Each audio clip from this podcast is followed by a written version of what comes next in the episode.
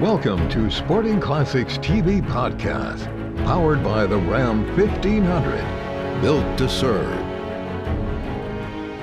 Welcome back to another Sporting Classics TV podcast. And Chris, we're starting off this week with a topic that's you've been passionate about this for years, trying to bring hunting to the mainstream audience in America.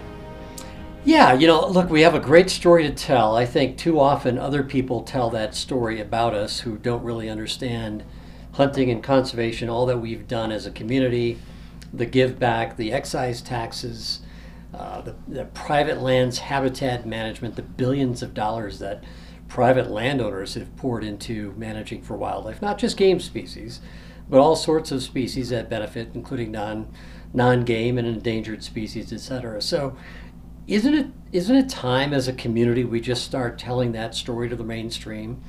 And I think it would just provide cover for our politicians to to do the right thing when it comes to legislation. Uh, it just helps when it comes to general acceptance of, of what is hunting, who are hunters.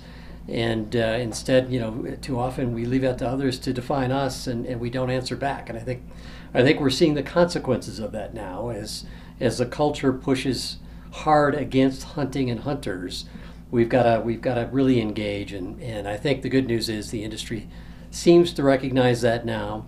And uh, what are we going to do about it when it comes to leadership? That's the question. Well another bit of good news this year was this a big spike in hunting participation. I mean a lot of that's because of the pandemic but now it's time for time for retention of the recruit retention and and reactivation.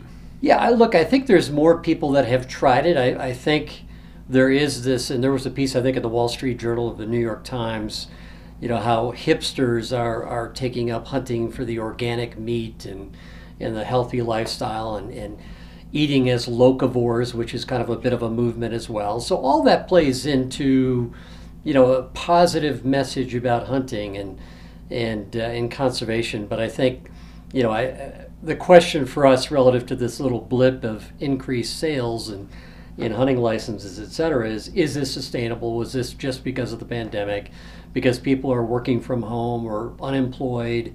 Um, you know, and is that going to be a long term trend? I think that's really a question.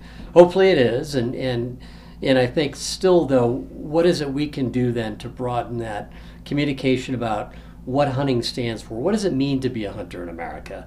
you know, you, you buy the hunting licenses, you pay the excise taxes on the equipment you're using, which then goes into to funding all sorts of conservation efforts. Hunters are providing the voices of conservation in terms of legislation that's pro conservation. Most of that's driven by, much of it anyway, is driven by the sporting community. And, uh, and that then is, is feeding all sorts of habitat programs across the country but then the duck stamp sales and funding the National Wildlife Refuge System through that. I mean, the infrastructure of what the sportsmen and women of this country have paid for conservation really is the model of and the envy of the world when it comes to conservation. It was a nice seeing the Bass Pro Shops commercial on the biggest stage of media that we have. Yeah, I mean, you know, God bless Johnny Morris and, and the whole team over there. I mean, they really have taken it upon themselves to to do what they can do to mainstream this this wonderful message about getting outdoors. It's good.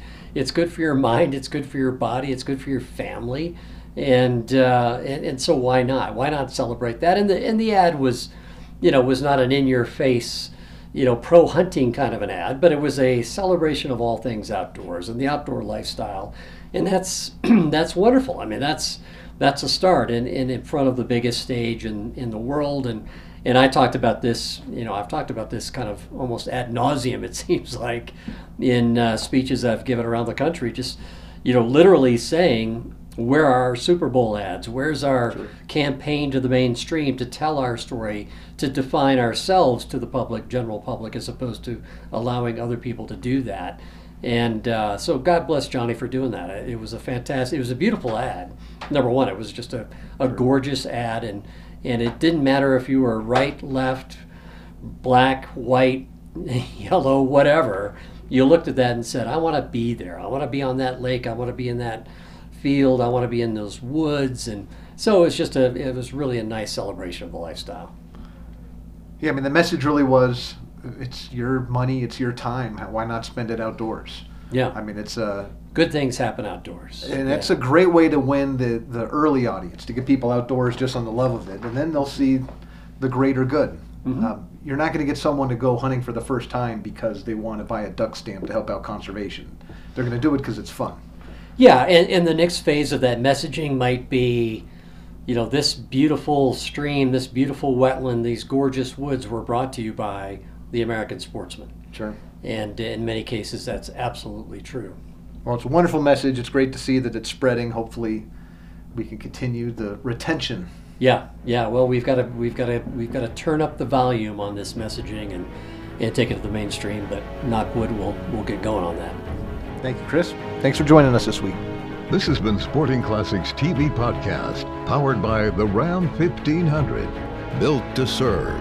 Follow Sporting Classics with Chris Dorsey on Instagram and Facebook at Sporting Classics TV.